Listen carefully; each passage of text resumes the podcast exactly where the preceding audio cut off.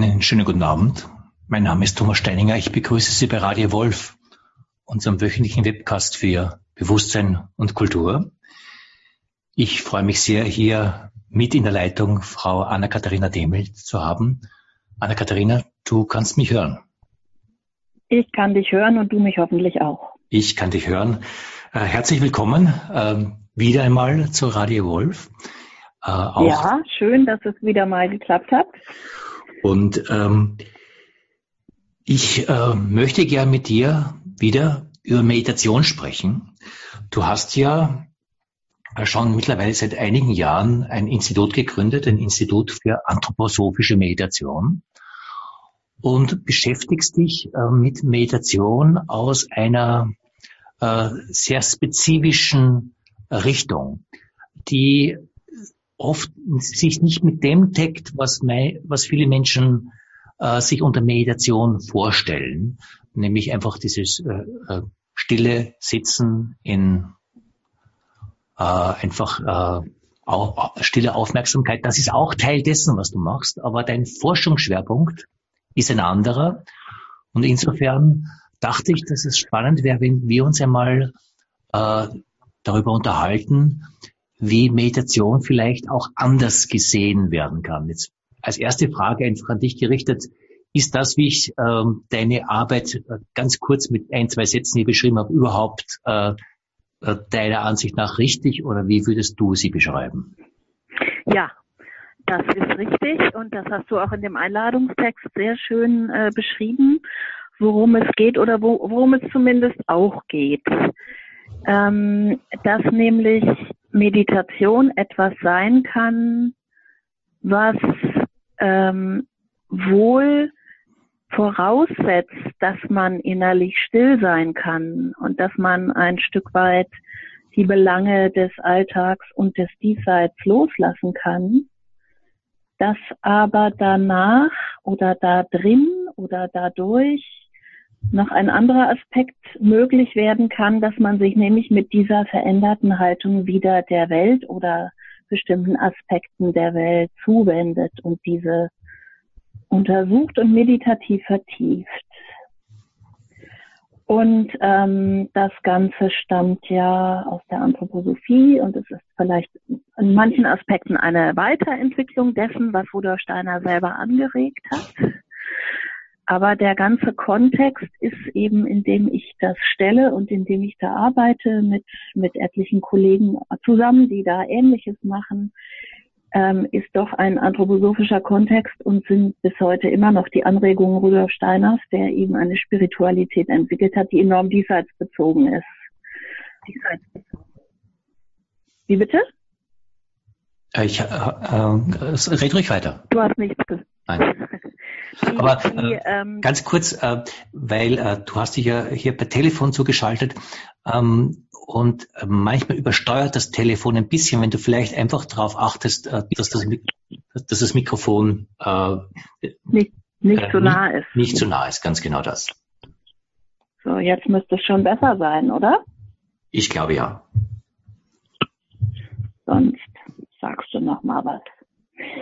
Ja, also dieser, dieser Diesseitsbezug, äh, eine, eine, die Anthroposophie würde ich kennzeichnen als eine spirituelle Richtung, die eben einen enormen Diesseitsbezug hat, wie man ja auch sieht an, an den ganzen ähm, Lebensfeldern, die daraus entstanden sind, die Waldorfpädagogik, die, äh, der Landbau unter dem Markenzeichen Demeter, die anthroposophische Medizin, die anthroposophische Heilpädagogik, die soziale Dreigliederung, das sind ja alles Initiativen, die eben das Diesseits verändern und bereichern wollen. Und dazu gehört dann auch eine bestimmte Meditationspraxis. Und ähm, ich fände es schön, wenn wir mal anfangen würden, ähm, jetzt vielleicht bevor wir so ins Einzelne gehen, mal zu schauen, wie das überhaupt mit dem Diesseitsbezug in den verschiedenen Meditationsrichtungen aussieht. Denn diese, diese Haltung, diese Erwartung, die sich heute so eingebürgert hat, dass man meditiert und sich dabei von der Welt zurückzieht. Mhm. Ich weiß gar nicht, ob das wirklich der einzige Aspekt oder der Hauptaspekt von Meditation ist oder ob das nicht eher eine Technik ist, wo dann doch auch die Welt in einer bestimmten Weise auch wieder eine Rolle spielt. Also das fände ich schön, wenn wir uns darüber mal ein bisschen austauschen könnten. Mhm. Ähm, vielleicht ähm, kannst du auch so diesen Gedankengang oder diese Vermutung ein bisschen mehr ausbreiten, wenn du sagst, das ist ja auch jetzt nicht nur etwas anthroposophisch-spezifisches, sondern auch andere Meditationsformen sind eigentlich nicht nur ein Loslassen der Welt, sondern auch ein sich auf diese Welt einlassen. Wo siehst du das zum Beispiel? Also ich habe zwar gerade äh, vor ein paar Tagen einen Artikel in der Süddeutschen Zeitung über eine Nonne, die buddhistische Klosterküche äh, kocht. Und die ist irgendwie mittlerweile so eine Art Star in der, in der, natürlich sowieso in der buddhistischen Szene, aber auch in der Kochszene, weil sie einen ganz eigenen Weg des Kochens und der Zubereitung, sie baut die, die äh, Nahrungsmittel auch teilweise selber an, ähm, bis hin also zum, äh, zum Durchführen der Mahlzeit in einer gehobenen Atmosphäre mhm. ähm, äh, macht. Und sowas hört man selten, aber daran merkt man doch, dass es wie so eine, ein Pendelschlag, eine Gegenbewegung gibt, wo dann aus einer spirituellen Haltung heraus das Diesseits neu und tiefer und anders ergriffen wird. Mhm. Das heißt, äh, du würdest sagen, äh, diese buddhistische Nonne, äh, wenn sie ähm, ihre, äh, ihre äh, in ihrer Küche arbeitet, die Art und Weise, wie, wie sie das macht, ist äh, eigentlich eine andere Form von Meditation. Oder sie geht jedenfalls daraus hervor. Mhm. Also ohne Meditation würde sie das nicht, würde sie das nicht machen. Mhm. Das, äh, da, da könnte sie das gar nicht halten und tragen. Mhm. Sondern, sondern offenbar ist da irgendwie, steht sie mit einer anderen Haltung der Welt gegenüber und ihrem, ihrem Gebiet, äh, dem Kochen, die sie sich mal mindestens durch Meditation erübt hat. Wenn sie nicht auch, äh, ich glaube, da stand auch was in dem Artikel, dass sie sozusagen mit einer bestimmten Haltung auch dann durch ihre Beete geht und mhm. die wachsenden Gemüse sozusagen begleitet und ähm, so weiter und so fort. Mhm. Also dem, ähm, kann, dem kann ich auch nur zustimmen. Äh, weil äh, wenn man jetzt einfach Mediation und die mediativen Praktiken ansieht, äh, eigentlich so gut wie jede meditative Praktik letztendlich landet sie wieder in dieser Wirklichkeit und letztendlich hat, hat die Meditation etwas damit zu tun, anders in dieser Wirklichkeit zu sein. Ich glaube, das ist das, worauf du auch hier das Augenmerk legst. Dass Meditation nicht nur einfach einfach dieses äh, loslassen ist, um einfach bei diesem Begriff zu bleiben, sondern letztendlich eigentlich in den verschiedensten spirituellen Traditionen es letztendlich darauf ankommt, anders wieder in der Welt sein zu können. Ja, und äh, also sicher mehr oder weniger. Mehr oder weniger ähm, ist das, es ist ja auch konzeptionell unterschiedlich gefasst. Also Nirvana ist, äh, wenn das die Zielsetzung der Meditation ist, dann wird mein Schwerpunkt woanders setzen, als wenn ich sage, Nirvana ist Samsara und sozusagen das, was ich spirituell suche, ist in jedem Moment immer anwesend. Also ich mhm. glaube, da gibt schon Facetten, aber ich habe den Eindruck, dass es immer durch ein Tor geht in allen meditativen Praktiken, wo es darum geht, dass ich zu transzendieren, das kann darin bestehen, dass man es loslässt. Es kann darin bestehen, dass man es erweitert. Mhm. Wo das Ich sich, also oder das, was dann als ähm, Bewusstsein bleibt, wenn diese Transzendierung stattfindet, sich irgendwie aufgehoben weiß in einem Größeren. Und dieses mhm. Größere kann leer oder voll sein. Es kann konkret sein oder abstrakt. Aber es ist irgendwie ich würde, ich glaube, und das würde ich gerne mal hören, ob du dem zustimmen kannst, dass in allen meditativen Praktiken es irgendwie darum geht, durch dieses Ich so hindurchzugehen, dass es sich weitet und dass es in sich in einem Umfeld erlebt, wo es sozusagen seiner eigentlichen Natur nach hingehört.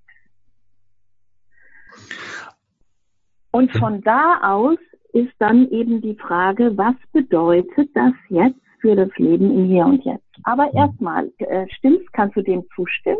Ab, absolut. Und äh, man kann es anders natürlich formulieren. Man, äh, man kann sagen, dass sich das Ich weitet. Man kann auch sagen, dass sich das Ich oder die, die Wahrnehmung des Ich äh, radikal verändert. Ja. Und da würden verschiedene spirituelle Schulen, verschiedene Weisheitstraditionen unterschiedliche Antworten geben. Äh, klassische buddhistische Antworten wäre, dass sich das Ich auflöst. Äh, klassische äh, vedantische Sichtweisen ist, dass sich das kleine Ich im großen Ich, also dass sich ähm, Atman im Brahman wiederfindet. Äh, aber letztendlich, dass hier etwas Kleines aufgegeben wird, äh, um etwas Großes zu finden äh, oder sich zumindest zu einem Großen in Beziehung zu setzen. In diesen verschiedenen Varianten ist das, glaube ich, immer äh, von etwas Kleinen zu einem Großen. Ja. Und auch von etwa eher klein, groß und auch irgendwie einzeln und gesamt. Mhm. Also ich fange hier sozusagen als Subjekt an und fange an zu entdecken, dass das aufgehen kann in, im Ganzen. Also, dass das irgendwie das kleine Ich eine Verbindung hat mit irgendwie eben einem kosmischen, etwas kosmischem, etwas Ganzem, etwas, was die Welt als Ganze durchzieht. Mhm. Was eben, also Atman ja. Brahman ist so eine Sichtweise dazu, das kleine Ich und das Nirvana ist eine andere Sichtweise dazu. Im Christlichen ist es sozusagen das inkarnierte Ich, was sich zum Christus in Beziehung setzt. Ähm, immer ist da das Kleine und das Große, aber auch das Einzelne und das Ganze. Oder? Oder anders formuliert auch äh, das Getrennte und das Ganze, ja. was, du, was du auch genau. so meinst. Genau. Jetzt. Und ähm, dann. Ja, ja, sag ja. Ja. Ja. Ja, und dann, wenn man, wenn man das irgendwie so als gemeinsame, äh, gemeinsames meditative, als gemeinsame meditative Richtung fasst, dann stellt sich doch die Frage, was bedeutet das jetzt konkret? Dass mhm. der Mensch eben nicht ein getrenntes Wesen ist, sondern dass er sich so verwandeln kann oder erweitern oder aufgeben oder wie auch immer. Das sind dann eben die verschiedenen Beschreibungen und Konzeptionen und Sichtweisen, dass er letztlich eins ist mit dem Ganzen. Und da muss man dann doch fragen, was bedeutet das jetzt eigentlich für mein Hiersein? Mhm.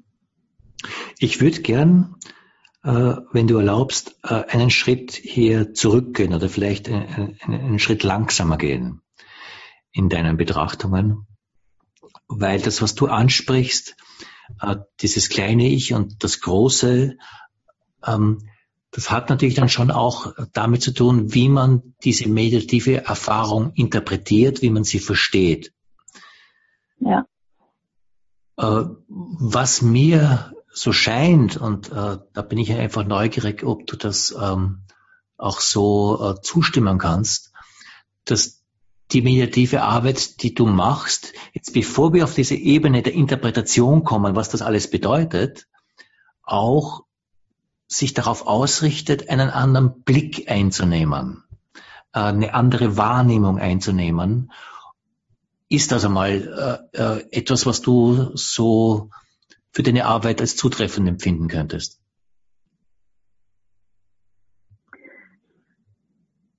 Also das ähm, ja.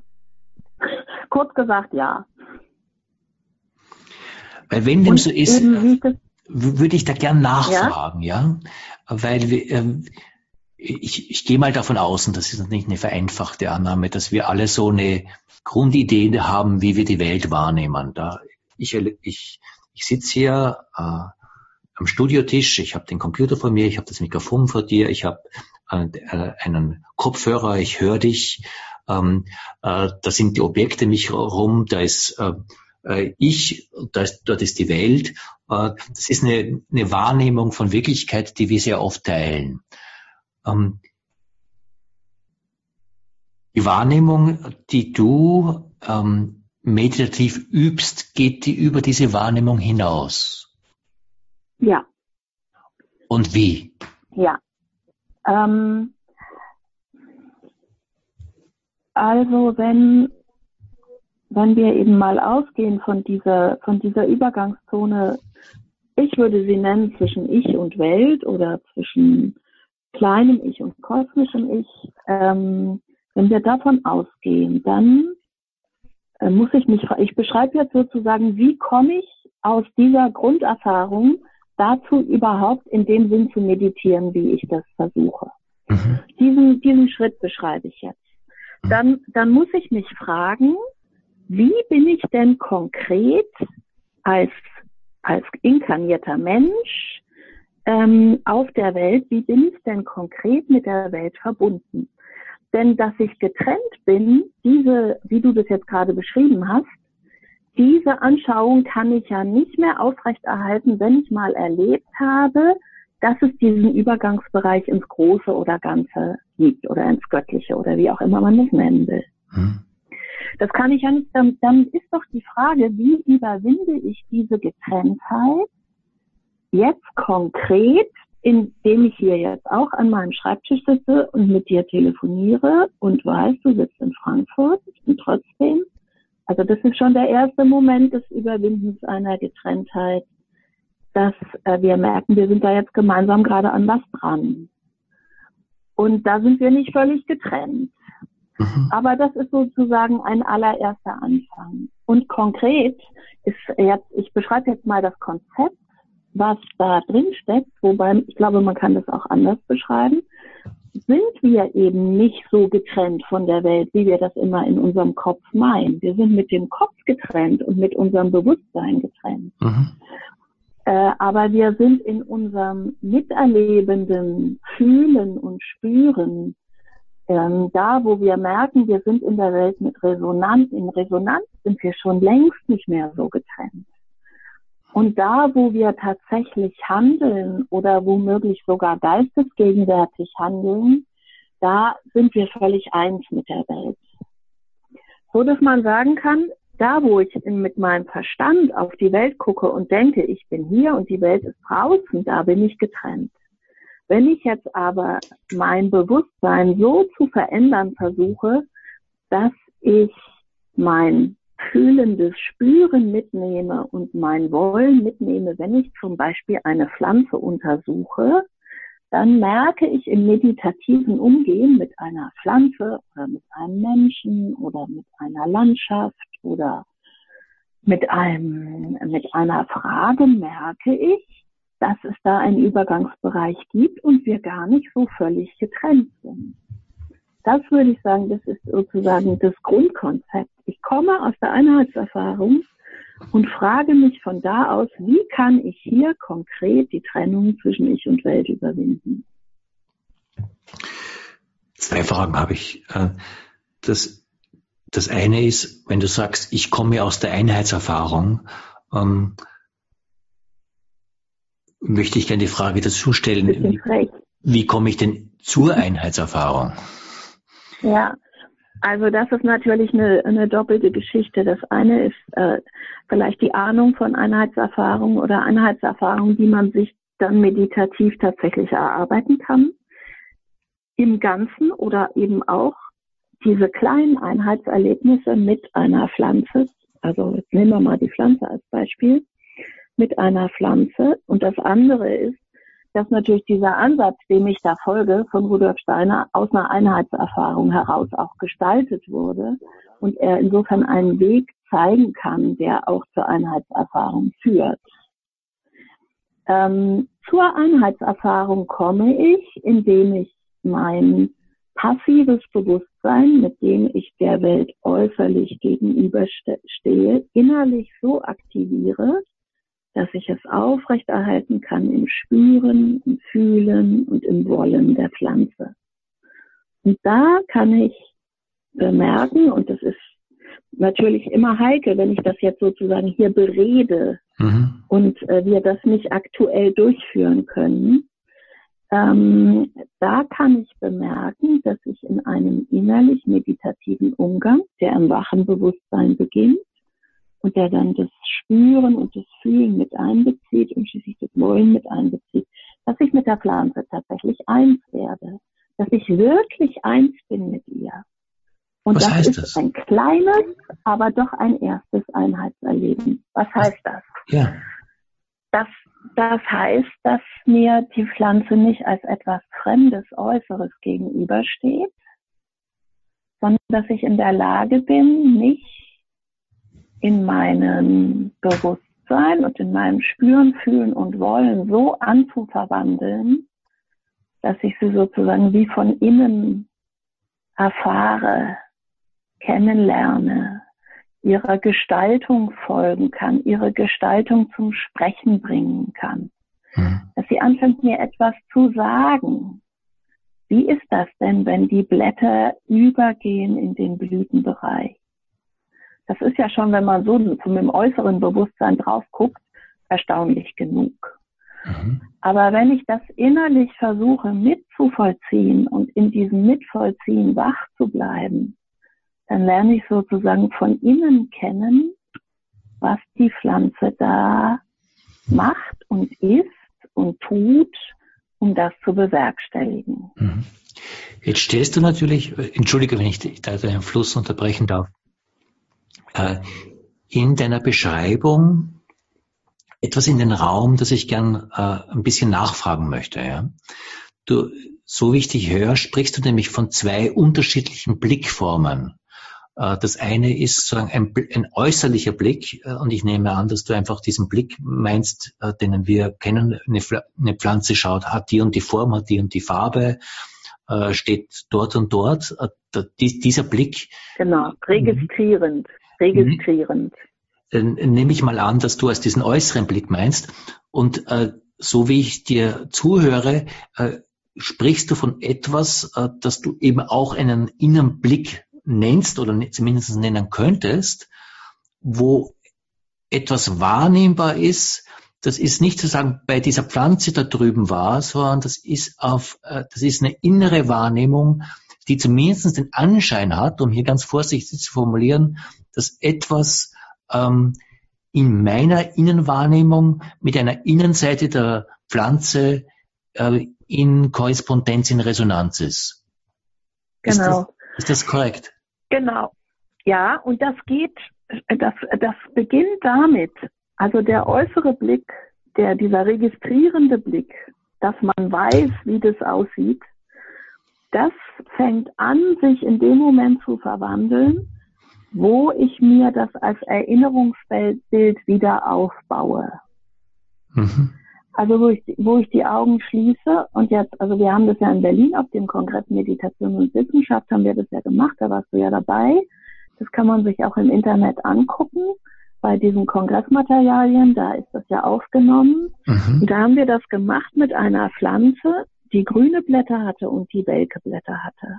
Mhm. Und die haben wir eben zunächst genau angeguckt mit einem registrierenden Blick, einfach zur Kenntnis genommen, genau angeschaut und dann haben wir die Augen geschlossen und haben versucht, uns dieses grüne Blatt und das welke Blatt so genau wie möglich innerlich wieder hervorzurufen.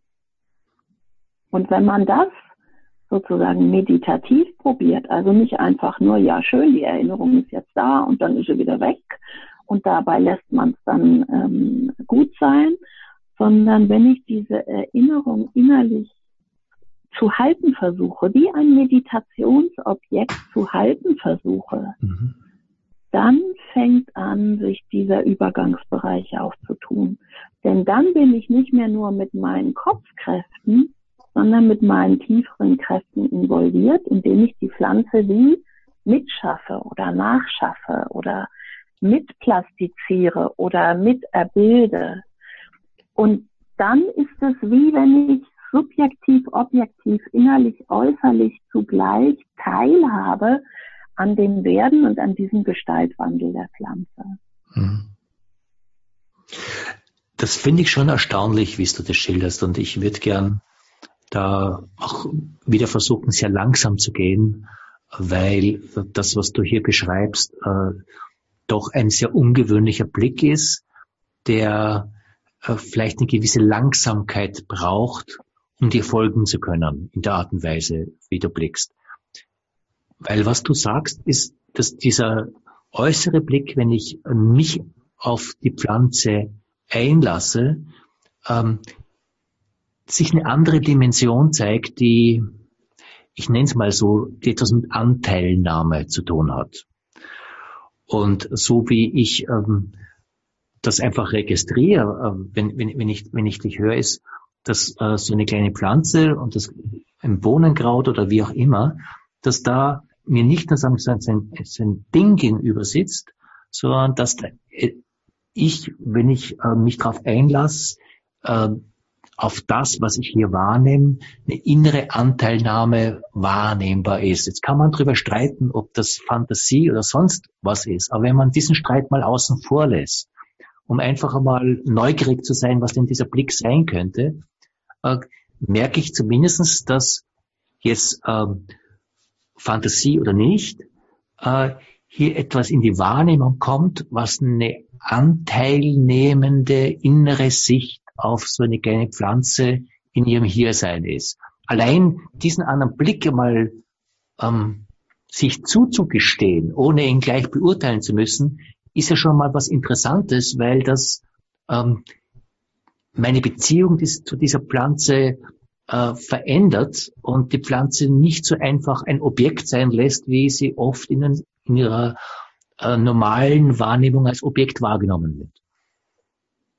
Genau.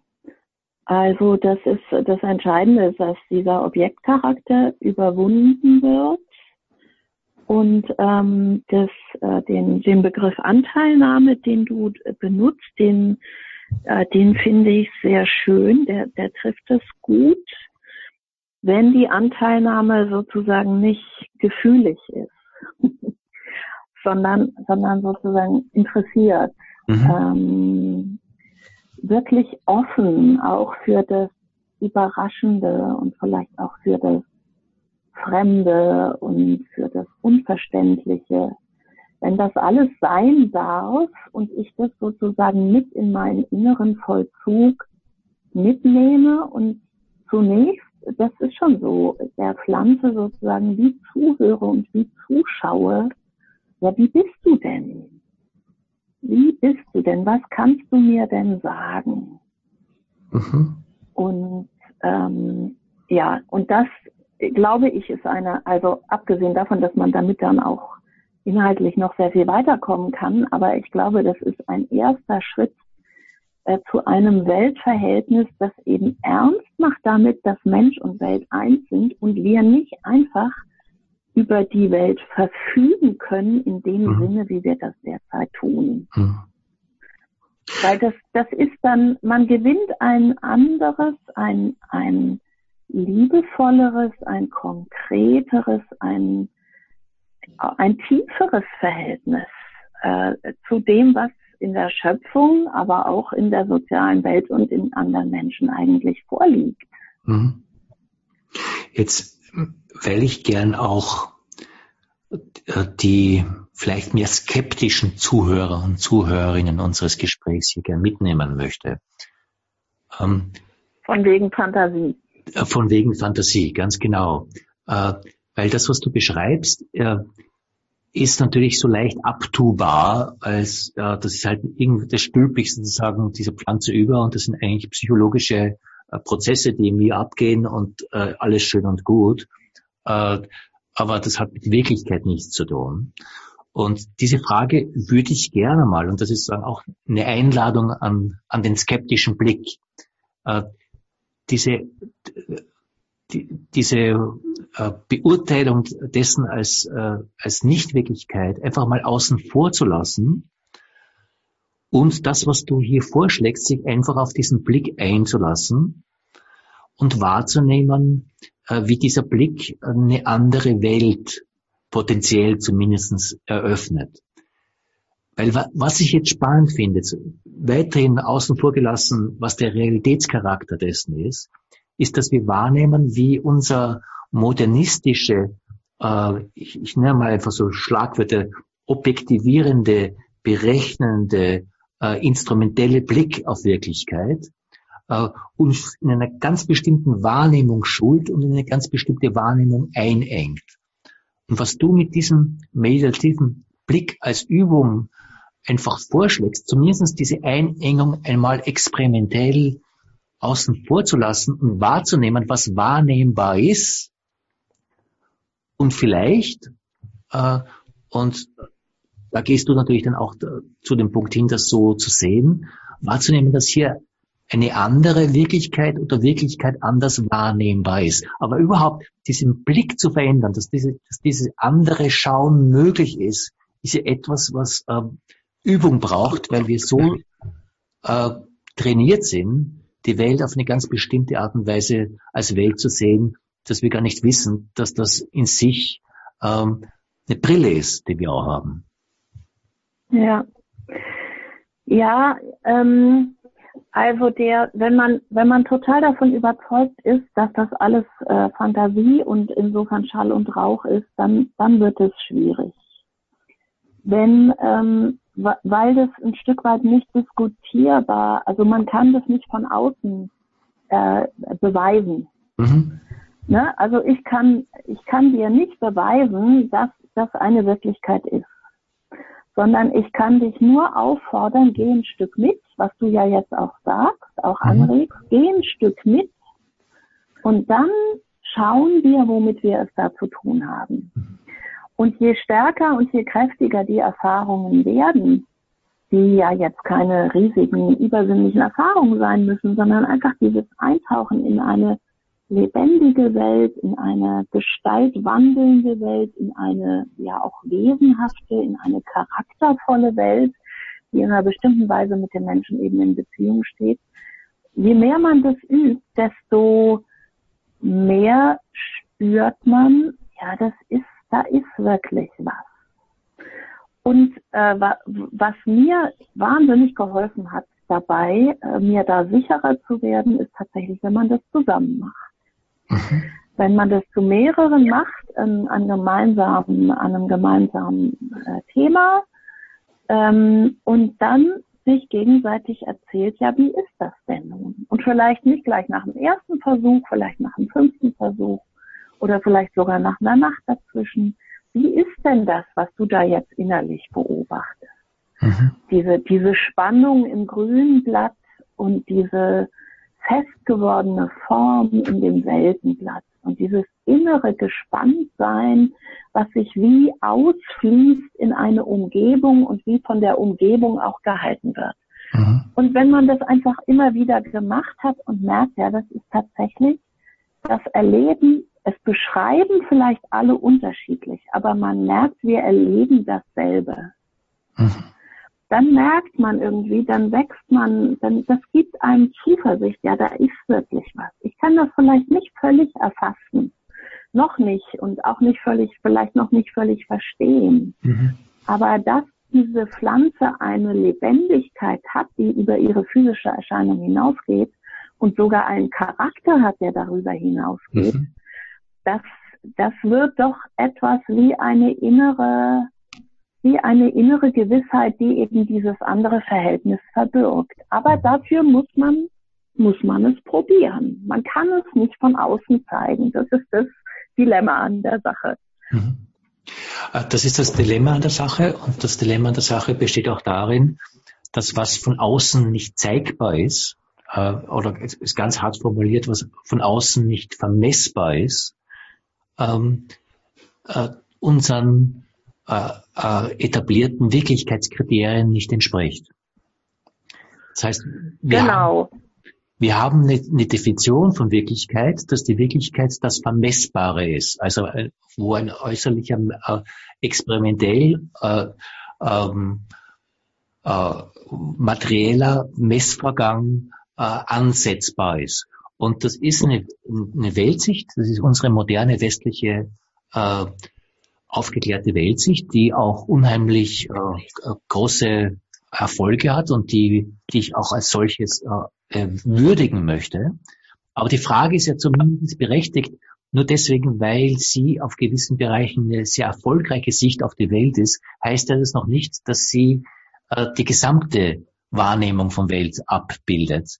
Und was du sagst, sich auf etwas einzulassen, was jetzt über diesen Rahmen hinausgeht und einfach einmal ähm, experimentell damit umzugehen, vielleicht sogar eben experimentell dialogisch mit anderen und zu sehen, dass unsere menschliche Wahrnehmung sich nicht auf diese äußerliche Messbarkeit reduziert, sondern dass andere, äh, anteilnehmendere, ähm, äh, aus einer Innenwahrnehmung kommende äh, Möglichkeiten da sind, sich zu einer Pflanze äh, zu Verhalten, wo auf einmal etwas wie Lebendigkeit als solches anscheinend in die Wahrnehmung kommt oder vielleicht so etwas sogar wie ein Charakter.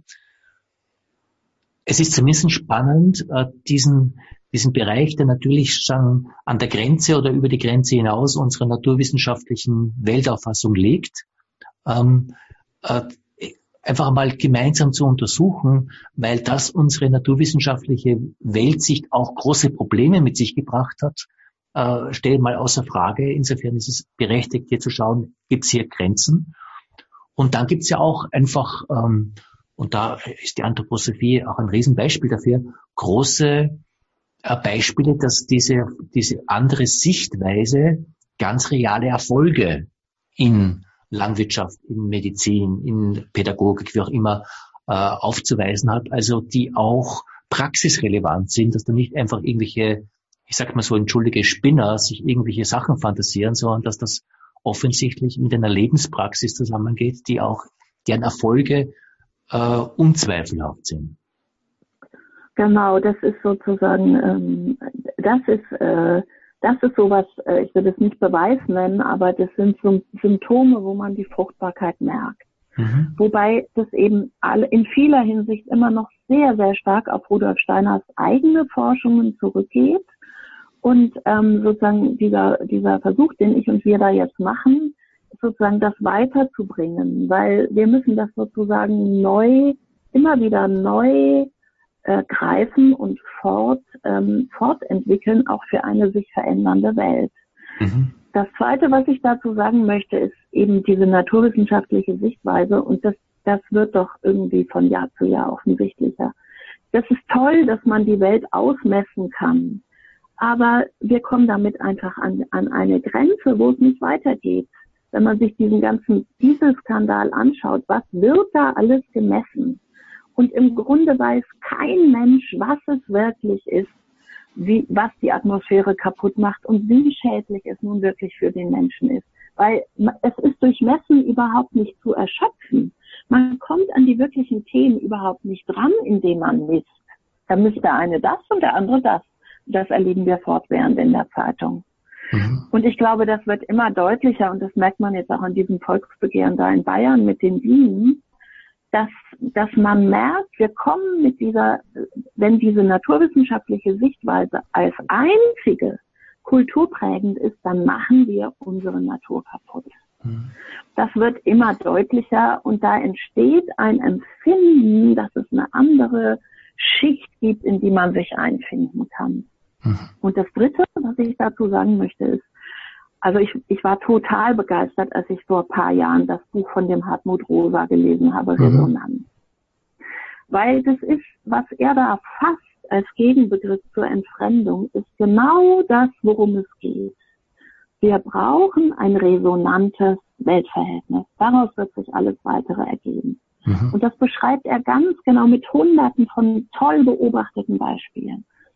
Was aber fehlt, ist, wie mache ich denn das nun wirklich? Wie gehe ich denn damit wirklich um? Mhm. Wie stelle ich mich wirklich dazu? Und da glaube ich, da können wir echt einen Beitrag leisten mit unseren, mit unseren äh, Versuchen und Übungen und ähm, Forschungen, die wir da machen. Anfänglich, aber doch, ich glaube, wir sind da in der, wir sind da in der richtigen Richtung. Mhm. Und ich habe zumindest keinen Zweifel, dass es diese Arbeit braucht weil äh, wenn ich das jetzt ein bisschen hochhängen darf, äh, würde ich, würde ich einfach behaupten, dass das, was ihr hier versucht, mit äh, diesem, ich nenne es mal inneren Blick, eine, eine Wahrnehmungserweiterung, einfach experimentell und auch mit einfach mit einer gewissen Nüchternheit äh, gemeinsam zu vollziehen und dann auch mit einer aufgeklärten Rationalität zu verstehen. Also es geht ja auch nicht einfach um äh, äh, Erfahrung. Schw Schwell Erfahrung. Schwelgen in ja. irgendwelchen äh, äh, potenziell eben auch äh, fantasierten Erfahrungen. Wobei ich da vielleicht auch das noch dazu gesagt, äh, die Subtilität der, der Erfahrungen, die du schilderst, hat natürlich immer die Gefahr, dass umso subtiler eine Erfahrung wird, umso schwieriger äh, die Erfahrung von der Einbildung zu trennen ist. Äh, aber deswegen, weil dem so ist, also weil das wirklich eine objektive Schwierigkeit ist, wo ist Erfahrung und wo ist Einbildung, heißt es noch lange nicht, dass es die subtile Erfahrung nicht gibt. Das heißt nur, dass ich mir ja. schulen muss, das eine vom anderen unterscheiden zu lernen. Und ja. was ich eigentlich sagen wollte, äh, das, was ihr macht, äh, scheint mir eine kulturrevolutionäre Tätigkeit zu sein, weil sie unseren etablierten westlich modernen Blick äh, radikal in Frage stellt und auch sagt, wir brauchen diese Erweiterung des Blicks, weil der rein, ich nenne es einmal, der berechnende Blick unserer naturwissenschaftlichen Weltauffassung nicht Teil der Lösung sein kann, weil er äh, oder nicht äh, der ausschließliche Teil der Lösung sein kann, weil er als Ganzes auch Teil des Problems ist. Ja, ja, und es wäre toll, wenn man da einfach, also die, die eben die verschiedenen spirituellen Richtungen, aber auch die philosophischen Richtungen, eben wie die Phänomenologie und die Resonanztheorie. Und es gibt ja jede Menge Ansätze, die wirklich versuchen, über dieses naturwissenschaftliche hinauszukommen. Also nicht um es zu verteufeln, sondern sozusagen um ihm mhm. den richtigen Platz anzuweisen. Ja. Und da irgendwie weiterzuarbeiten und sich auch zu verbünden, dass das wirklich Schlagkraft kriegt, damit das ein Kulturfaktor wird, das, ähm, das, das ist die Aufgabe für die nächsten, Jahr, nächsten Jahre. Und das fängt auch schon an. Also das ist, wir sind da nicht irgendwie total out of, out of, out of stream. Ähm, aber bis wir irgendwie ein größerer Strom werden, werden wir noch einiges tun müssen. Und das finde ich toll, dass wir jetzt hier Gelegenheit hatten, da so ähm, doch ein bisschen einzusteigen. Ja. Yeah. Lass mich, weil wir auch äh, langsam zum Ende unserer Sendezeit kommen, einfach noch einmal auch betonen, was, was ich einfach sehr schätze an äh, der Arbeit, wie du sie hier leistet, ist, weil sie auch einfach eine sehr nüchterne Arbeit ist. Und äh, ja. die, diese Nüchternheit, äh, die auch versucht, sozusagen auch eine, bei diesen äh, subtilen Wahrnehmungen, die auch mit sehr äh, äh, feinen Dimensionen zu tun haben, einen kühlen Kopf zu bewahren, ähm, das ist durchaus auch eine zusätzliche Herausforderung, weil es ist einfach so, dass diese Wahrnehmungen, die du schilderst, oft auch mit einem schwärmenden Geist zugeschrieben werden, äh, bei dem äh, schlicht einfach auch leichte Pferde durchgehen.